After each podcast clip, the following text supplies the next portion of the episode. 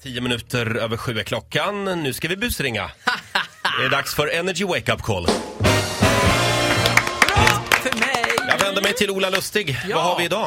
Vi har Emil, varit ute på fyllan, slarvat lite grann. Var inne på Subway-restaurang med sina kompisar. Ja, Mm. väldigt berusad. De lyckades sno med sig den här skylten, Subway-skylten. Åh. Ja. Fem av sex bokstäver i alla fall. Jag vet inte vilken bokstav som blev kvar. Men han har haft jätte, jätte ångest över det här nu Ja. och tänkt att det blir kanske polisanmälan och sånt där och liksom gått och tänkt på det här i flera veckor.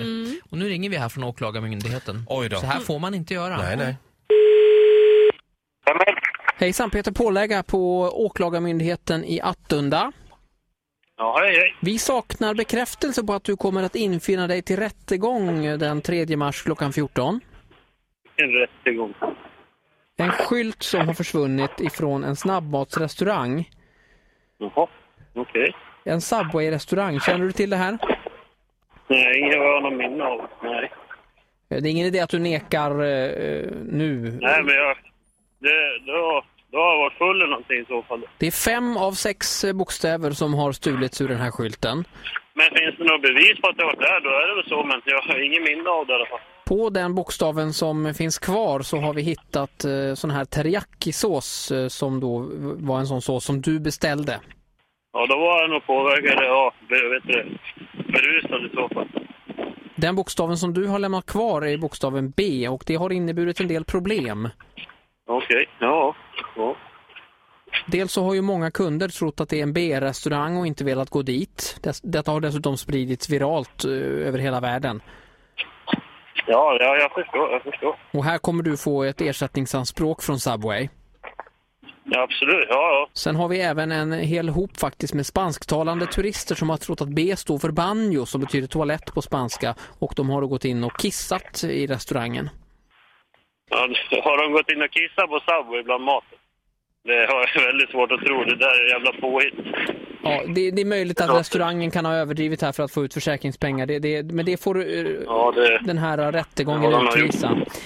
Vill du neka till anklagelserna?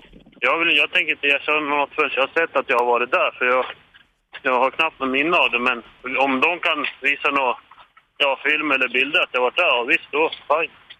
Jag hade en sak till innan vi ska lägga på här. Ja. Vi har en till skylt som har blivit stulen. Det är radiokanalen Energy som har fått sin skylt stulen i Västerås. Är det här något skämt eller? är det ett skämt det här? Men vad fan jävlar. det här var fan otroligt alltså. Det här var, Ja, det här var helt otroligt. Emil det är Ola på Energy här. Förlåt. Nej, hur fan. Det här är helt, det här är helt otroligt. Det är din kompis Kevin här, det är han som har anmält dig. Kevin Ljunggren, ja. Är det han? Nej, fy fan. Vi kan säga så här, årtalet är nerlagt. Ja, vad skönt. Ja, så här lät det när Ola ringde till Emil. Ja. Han får en appl- applåd igen av oss, Emil. Han svettades lite. Han köpte det här rakt upp och ner. Så det är underbart hur folk försöker ljuga sig ur grejer. Jag har kanske varit där om det finns en bild på det. Nytt Energy Wake Up Call imorgon som vanligt. 10 över 7.